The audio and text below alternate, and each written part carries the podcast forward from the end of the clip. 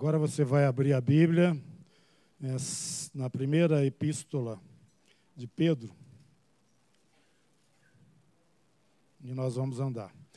Irmãos, vocês já receberam hoje aqui palavras, orientações do Senhor para o corpo, a igreja, família que somos nós. Nós vamos continuar então neste mesmo, nessa mesma toada, né? É... 1 Pedro capítulo 1.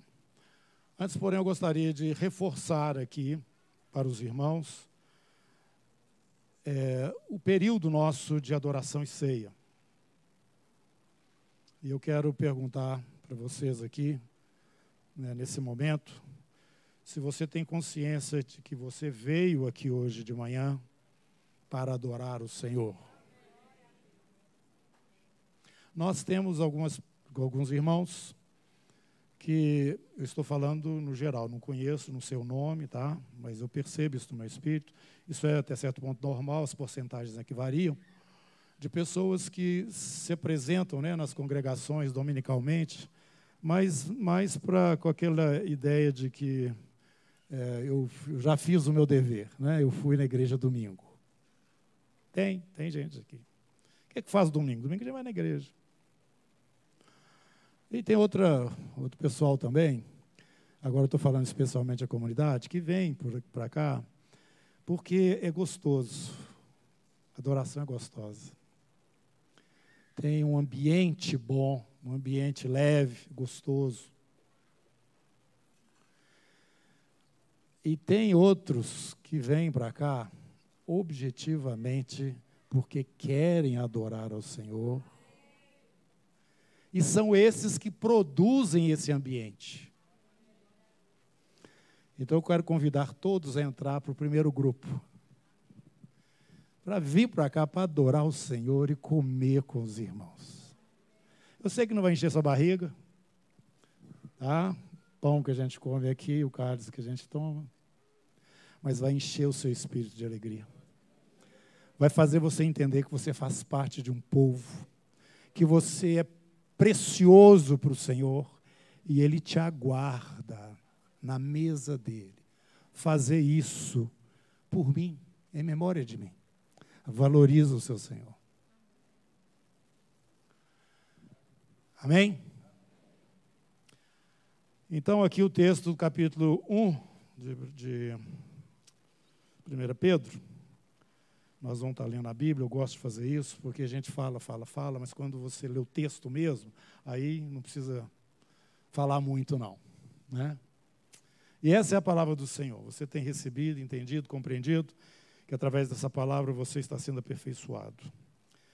Versículo 3: Bendito Deus e Pai de nosso Senhor Jesus Cristo, que segundo a sua muita misericórdia, nos regenerou para uma viva uma viva. Essa esperança é viva? Eu queria dizer para vocês o seguinte, que a gente confunde é, esses dois, essas duas coisas né, na, na vida cristã.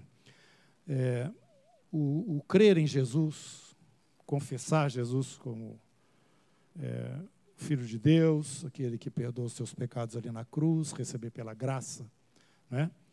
Essa bênção que chega até nós, é, é diferente de ser um discípulo de Jesus. Você provavelmente é, não tenha discernido isso antes. Mas tem muitas pessoas que têm segurança de que entregaram suas vidas ao Senhor, fizeram isso de todo o coração, desceram as águas, foram batizados, confessam o Senhor, não negam o seu nome, mas não andam diariamente com Ele. A diferença é essa. O discípulo anda com. Ele já confessou Jesus como seu Senhor e seu Salvador, mas ele não ficou em casa como Nicodemos ficou. Ele não ficou em casa igual o Arimateia ficou. E vários outros ficaram. E ele fala para aquelas pessoas que estavam atendendo as mensagens, a palavra que ele falava: Olha, se você quiser me seguir, ser meu discípulo, faz as contas. Porque vai ter conta para pagar. Vocês estão entendendo, irmãos, essa diferença? Isso mostra uma igreja que de discípulos ou uma de pessoas que seguem Jesus de longe. Eu creio que todos nós seremos arrebatados como família do Senhor que somos, filhos dele, mas o tribunal de Cristo vai fazer essa diferença, irmão. Ele vai fazer essa diferença. Então, aqui está falando a respeito de uma viva esperança. Ele nos regenerou para uma viva esperança. Tem alguma coisa que está diante de nós que nós temos que é, prestar atenção nelas.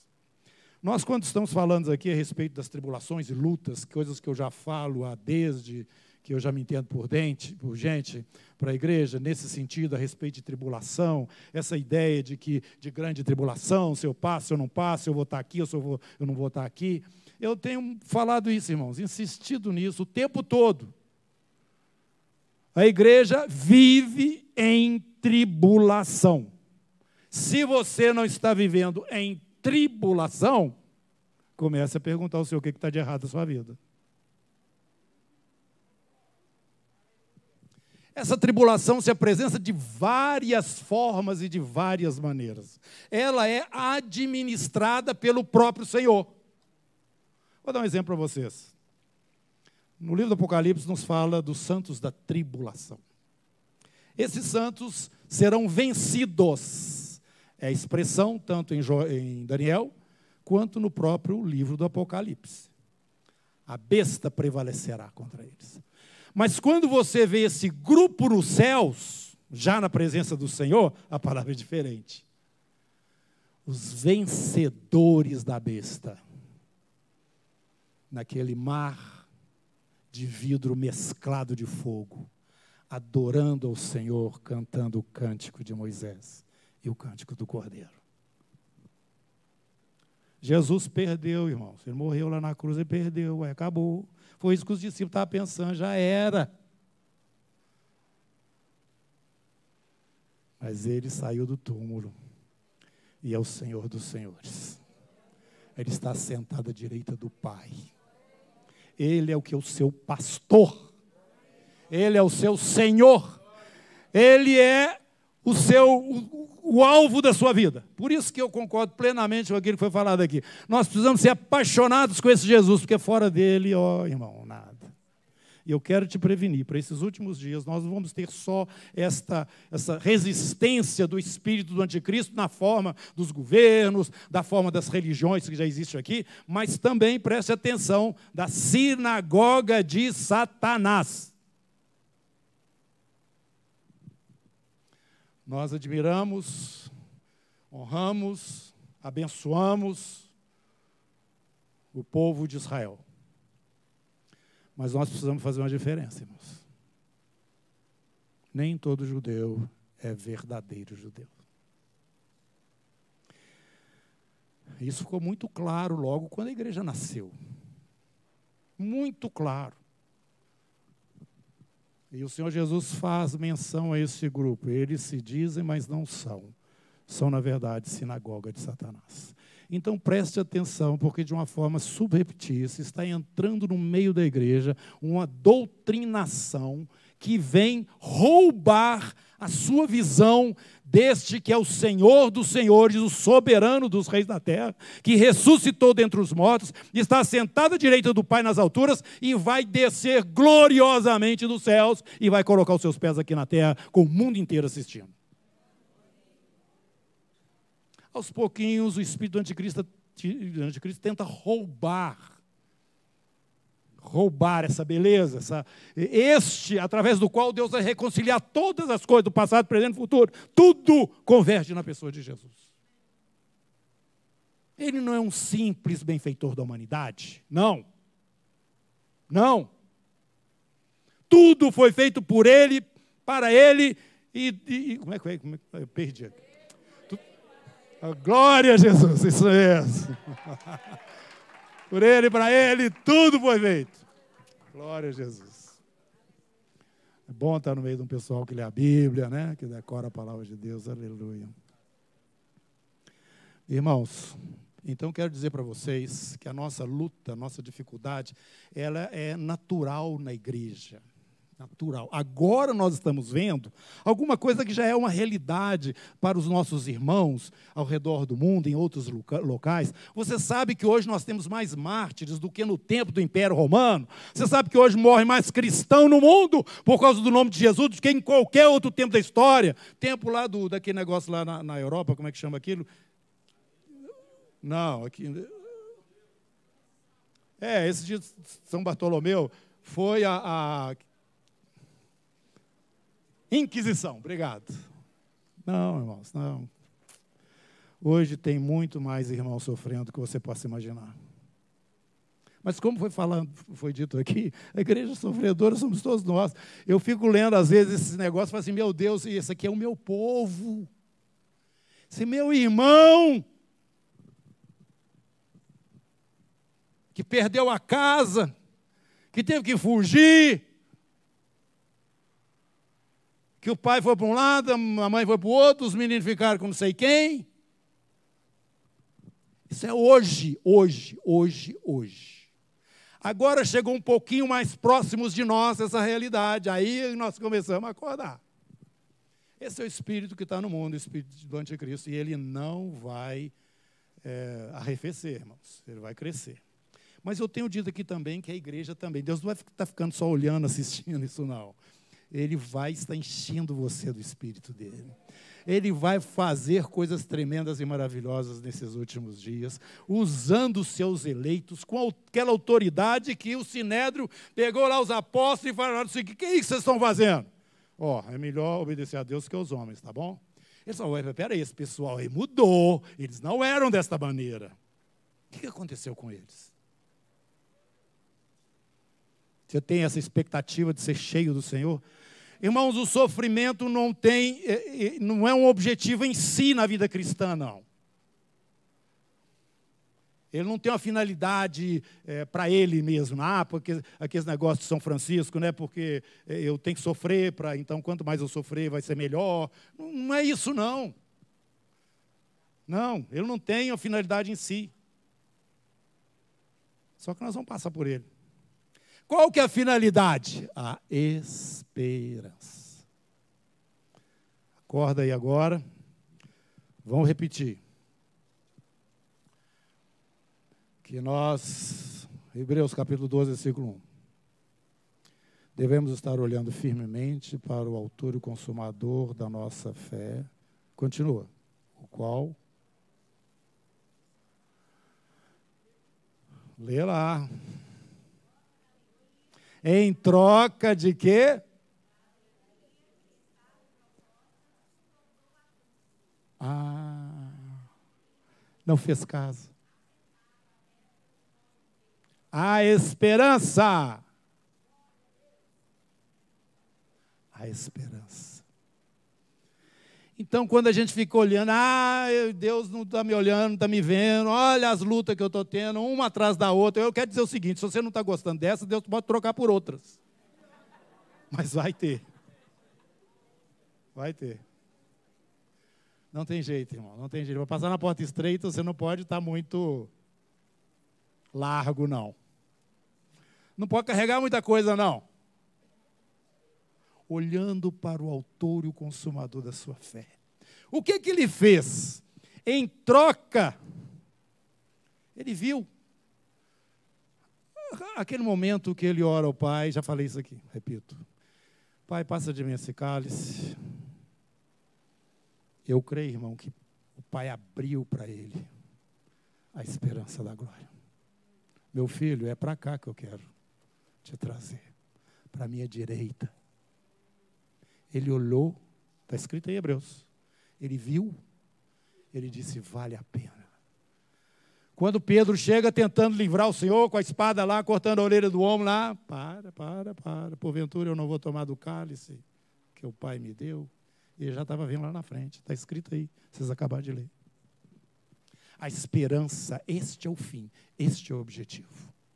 Então quero dizer para vocês, independente, não se preocupe, não se preocupe, porque você tem alguém que cuida de você. Você tem anjos que estão responsáveis por você, porque você está num mundo que jaz no maligno. E se você é de Deus, Deus tem responsabilidade com você. Ele não vai te largar. Estou convosco todos os dias até a consumação do século. Olha para a esperança. Deixa o pau quebrar. Olha para a esperança, porque ela é maravilhosa. E eu quero então continuar lendo no capítulo 3. Ele nos regenerou para uma viva esperança mediante a ressurreição de Jesus Cristo dentre os mortos que sacramentou e selou a vitória. Ele nos regenerou para uma herança incorruptível, sem mácula, imarcessível. Quem sabe o que é isso, imarcessível? Fala aí para mim. Que? Não, não estou. Inatingível. Não desvanece. Não perde o corpo, não perde a consistência. Que bom. Reservada nos céus para vós outros. Vamos começar a sonhar mais com o céu? E parar de ficar olhando para o inferno?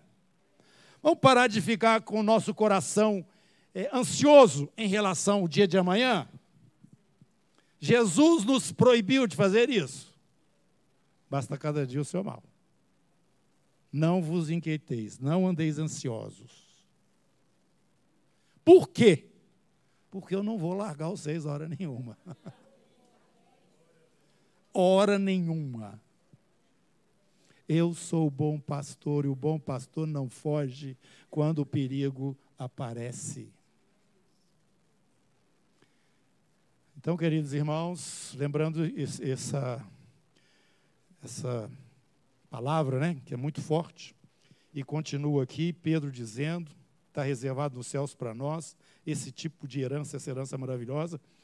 Vocês que são guardados pelo poder de Deus, guardados, mediante a fé para a salvação, preparada para revelar-se no último tempo. Essa história, ela tem princípio, meio e fim.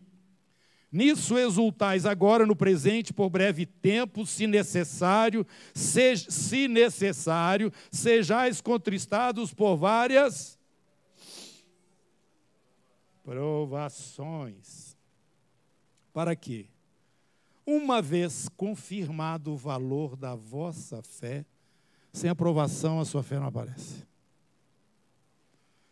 Muito mais preciosa esta fé, então, provada, do que o ouro perecível, mesmo apurado por fogo, redunde em louvor, glória e honra na revelação de Jesus Cristo. Naquele dia, ele vai chamar o seu nome e vai apresentar sua ficha.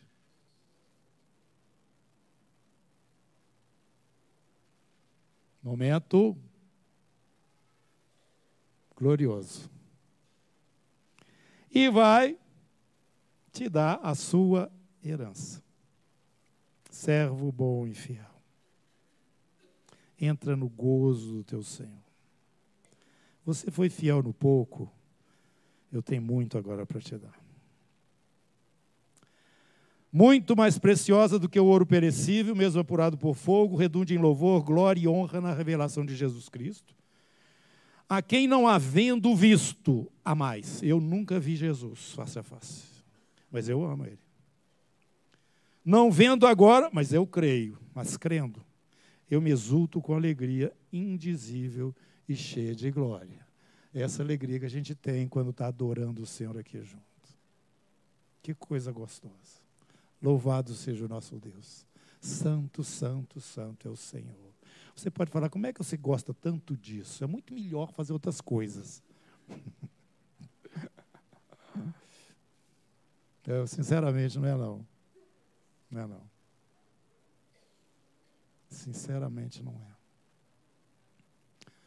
Você está gastando o seu tempo, como diz o irmão nosso aí, a sua beleza, comendo coisa fútil. Tentando se satisfazer com a coisa que dura só um momento. Enquanto você tem à sua disposição o seu Senhor, nós precisamos usufruir mais deste que é o nosso Salvador, obtendo então o fim da nossa fé, a salvação da nossa alma, né? Essa alma que está sendo cada dia aperfeiçoada.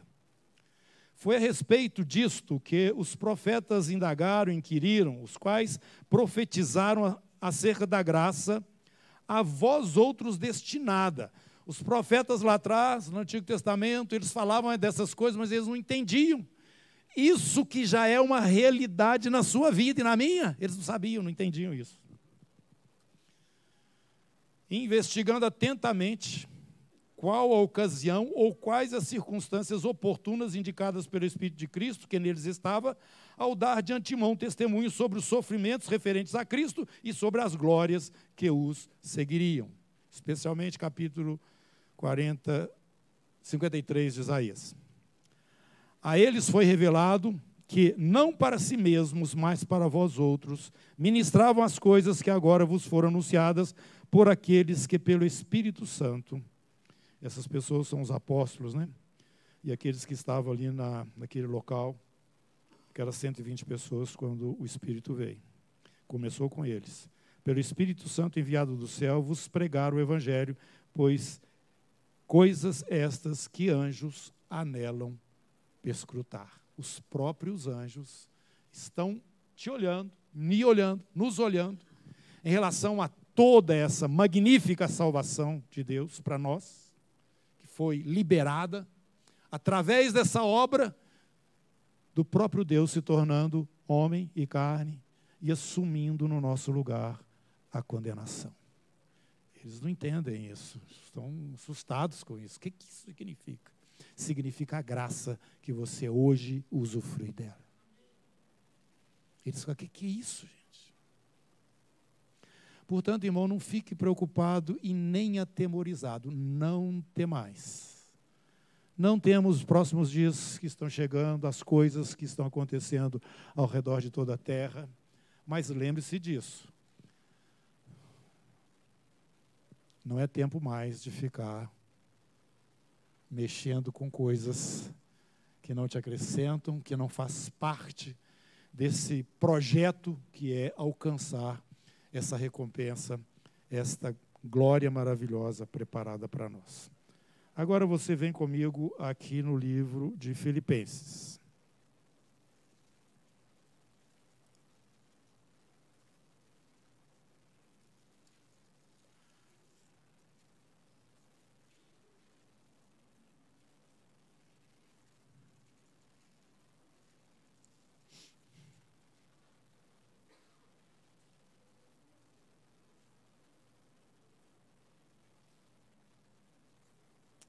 Versículo 27.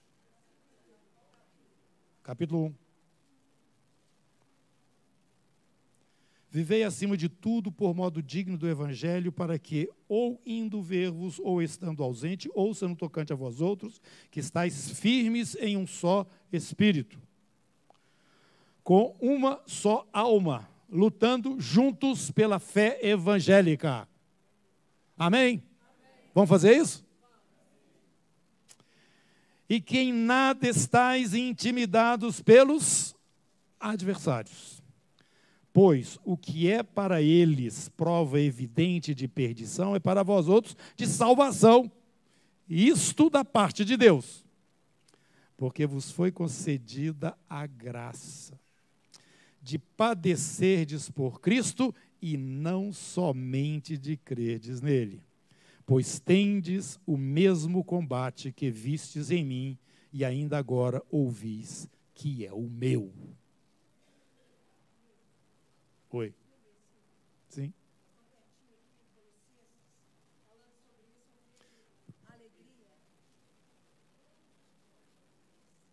Me ocorreu aqui lembrar, nesse período que está falando aqui sobre o padecimento, né? Paulo, aqui em Colossenses, ele fala assim: Agora me regozijo no que padeço por vós, e na minha carne cumpro o resto das aflições de Cristo pelo seu corpo, que é a igreja. E fui feito seu ministro segundo a responsabilidade que me foi concedida para convosco, para cumprir a palavra de Deus. Ou seja, há um resto né, de sofrimento que nós padecer. Há resto de sofrimento que nós temos que padecer em favor da igreja, favor uns dos outros. É, você vai agora comigo para 2 Coríntios, capítulo 4. Vamos ler a Bíblia. Versículo 16. Por isso, não desanimamos. Pelo contrário, mesmo que o nosso homem exterior se corrompa, contudo, no, o nosso homem interior se renova de dia em dia. Porque a nossa leve e momentânea tribulação produz para nós eterno peso de glória, acima de toda comparação não atentando nós para as coisas que se veem, mas para aquelas que se não veem, porque as que se veem são temporais e as que se não veem são eternas. Aleluia, vamos ler a Bíblia, gente. Romanos capítulo 8.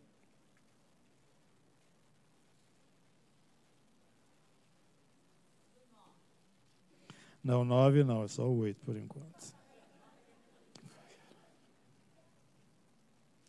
Versículo 18.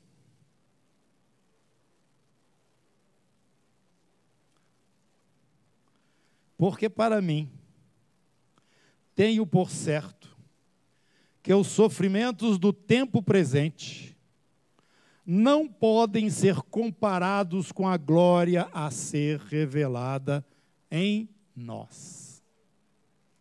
Ah, interessante, aqui é, traz a esperança junto, né, que Pedro fala lá.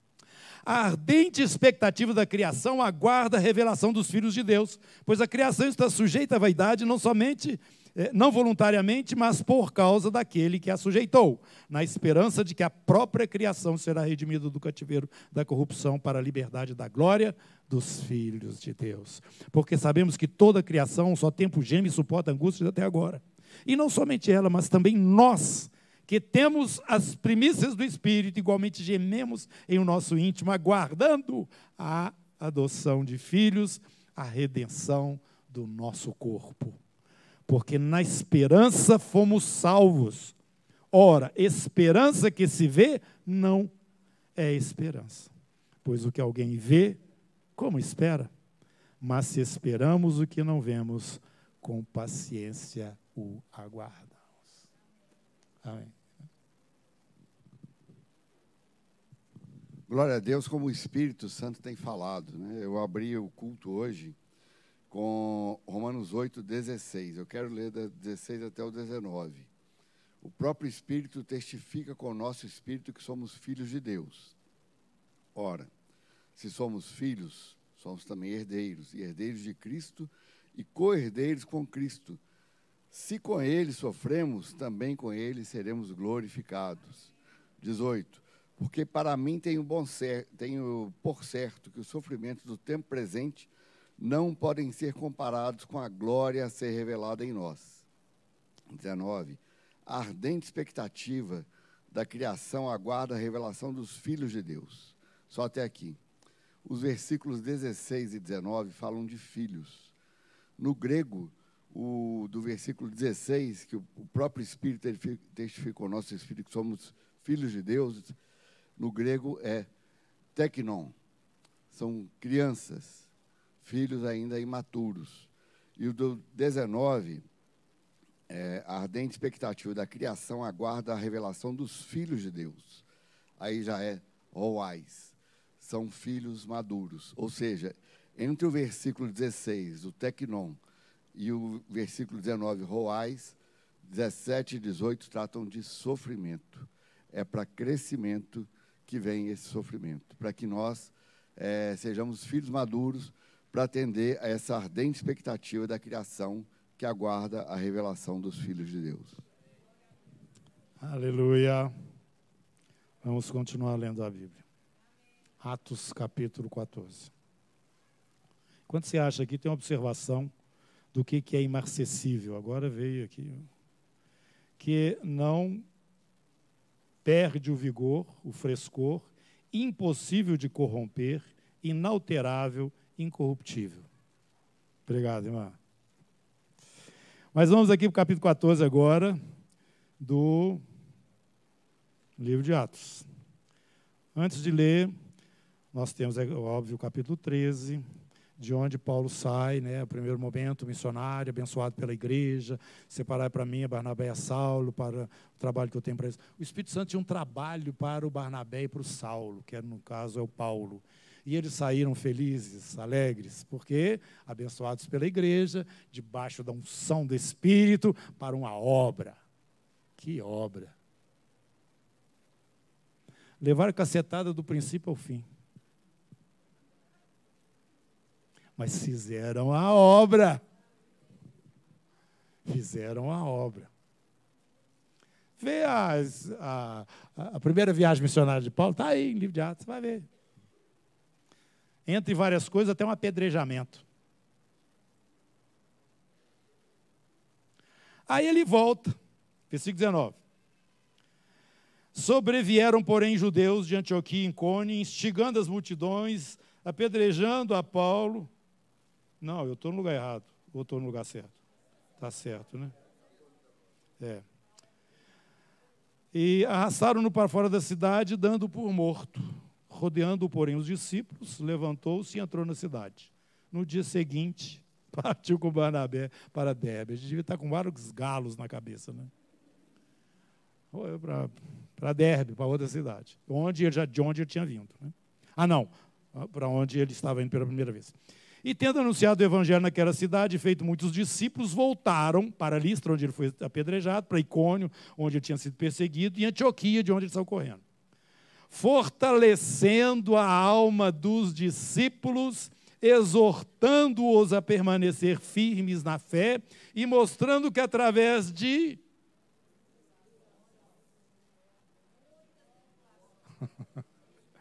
nos importa entrar no reino de Deus. Por isso que eu digo, meus irmãos, esse negócio de, de tribulação para a igreja é uma falácia.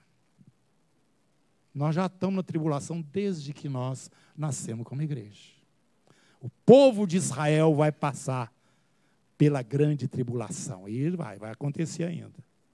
Profeticamente, nós já temos essa leitura, porque nós já sabemos do último período de história desse povo antes que o reino seja estabelecido sobre a terra. Mas agora a sua, a minha, a nossa história é essa. Por isso que João, no início do livro do Apocalipse, fala: Eu, João, irmão vosso, companheiro na perseverança e na tribulação. Prepara. Nós fomos muito, muito fofinhos, né? Assim, muito poupados em termos de igreja aqui onde nós estamos morando, onde nós estamos vivendo. Vai viver essa fé que nós temos aqui lá em Israel. Vai, vai lá. Lá se apanha dos dois lados. É Israel. É a terra prometida, é para onde Jesus vai voltar. É o lugar do trono do milênio. Esse é o mundo que nós estamos vivendo, irmãos. Lembre disso, que o testemunho de Deus na terra é você, sou eu.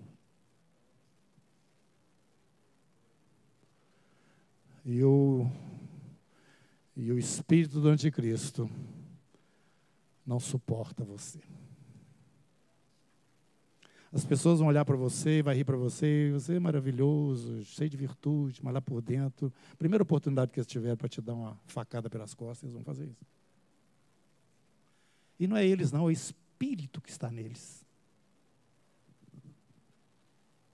Por isso que eu digo para vocês: fala Deus que não tem problema. Fala, Deus, Deus falou isso, Deus aquilo. Porque tem Deus Krishna, tem Deus Alá, tem Deus para cá, tem Deus, tem vários deuses. Mas quando você fala Jesus, as coisas arrepiam. Porque esse Jesus é o Filho do Deus eterno, Pai, o Todo-Poderoso. Esse Jesus é o mistério revelado. Ele complica. Quando você fala o nome dele, complica. Ih, é que esse crente. Ih, que pessoal da mente assim, bitolada, um pessoal atrasado. É isso que o diabo está fazendo, irmãos, a tal das narrativas dele. E é isso que ele está fazendo e trabalhando na cabeça dos nossos filhos, dentro das escolas, dos meios de comunicação com a população de uma forma geral.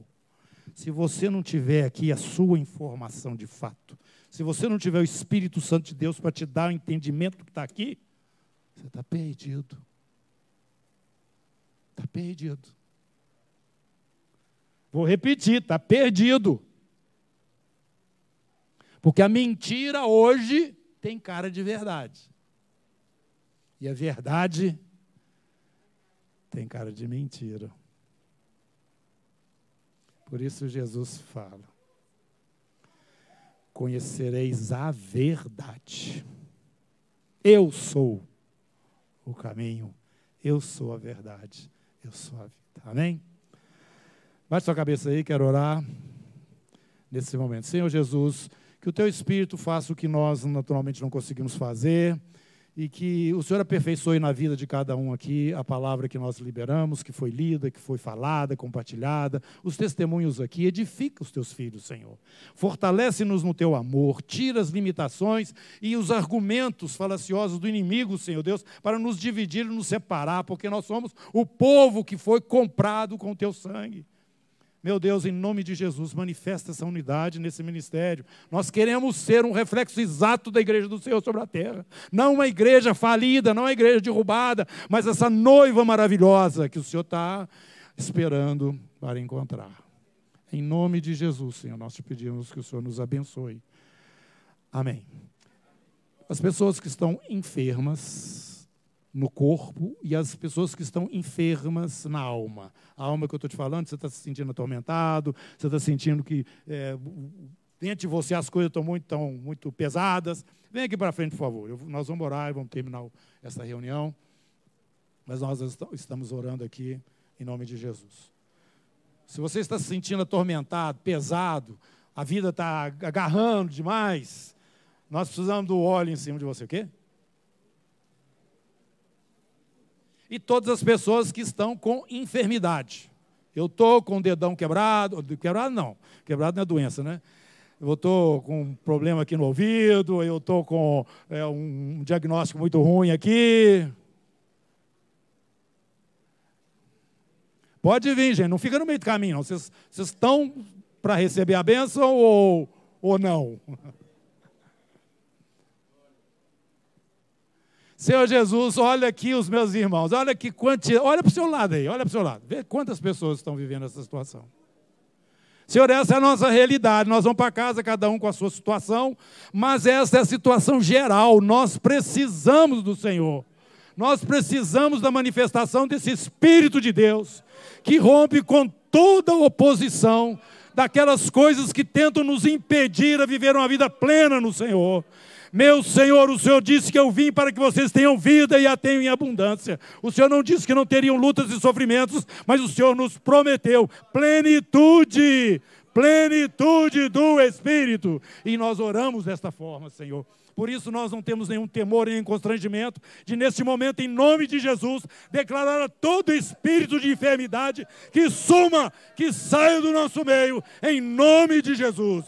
Toda mente perturbada, todos aqueles que estão sobrecarregados, por todos os argumentos das trevas, em nome de Jesus, nós fazemos com que caia por terra toda essa argumentação pelo poder que há no sangue de Jesus.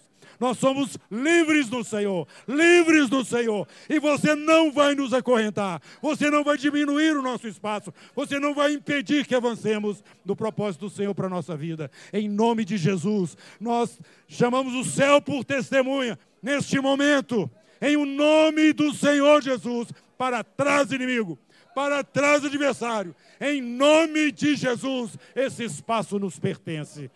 Tanto o interior quanto o exterior, por onde nós fomos, por onde colocamos a planta dos nossos pés.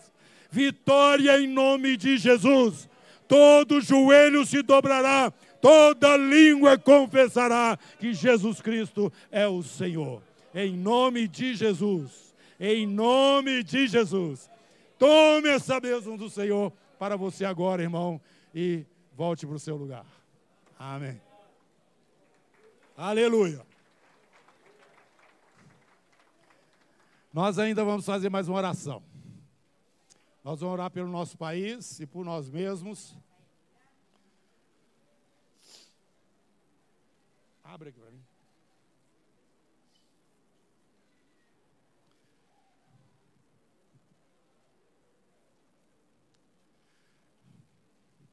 Pai, em nome de Jesus, nós abençoamos o nosso Brasil através aqui da bandeira que representa toda essa nação.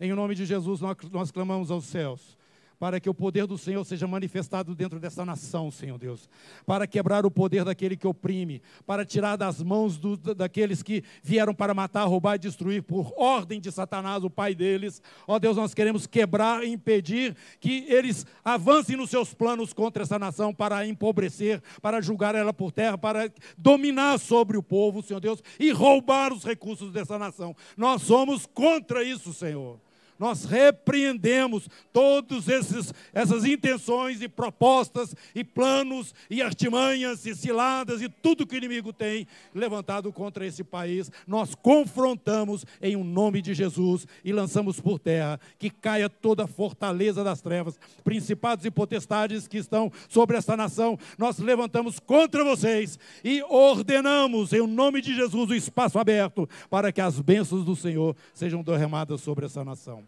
Em nome de Jesus. Põe a mão na sua cabeça aí. Ah, hoje nós vamos mudar. Põe a mão no seu irmão aí. No ombro dele. Na cabeça das irmãs, às vezes atrapalha o penteado. Então você põe assim no ombro. Isso, fala o seguinte: Pai, abençoa o meu irmão. Tenha misericórdia dele. Levanta o teu rosto sobre ele faça brilhar a tua face na vida do meu irmão e conceda a ele a tua paz. Amém. Deus te abençoe, irmão.